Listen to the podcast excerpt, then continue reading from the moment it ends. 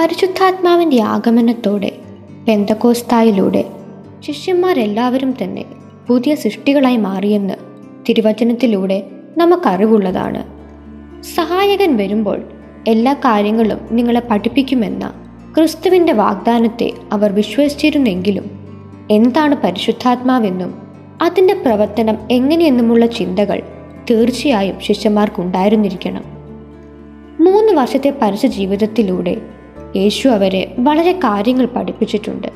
എന്നാൽ ഇനിയും വളരെ കാര്യങ്ങൾ പഠിക്കാനുണ്ടെന്നും യേശു അവരെ ബോധ്യപ്പെടുത്തുന്നുണ്ട്. യഥാർത്ഥമായ ദൈവിക ജ്ഞാനത്തിൽ വളരാൻ ആഴമായ വചന വ്യാഖ്യാനങ്ങൾ കൂടിയേ തീരൂ. ആഴത്തിൽ വചനം ഗ്രഹിക്കുന്നതിനാകട്ടെ പരിശുദ്ധാത്മാവിന്റെ പ്രവർത്തനവും കൂടിയേ തീരൂ. ദൈവിക ജ്ഞാനത്തിലേക്കുള്ള വളർച്ചയിൽ ഒരുവന്റെ ഗുരുവെന്ന് പറയുന്നത് പരിശുദ്ധാത്മാവാണ്.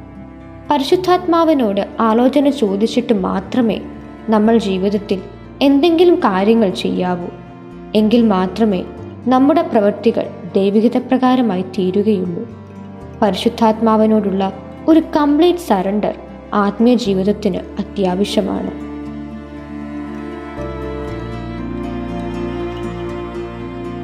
Are listening to Heavenly Voice from Caris Youth.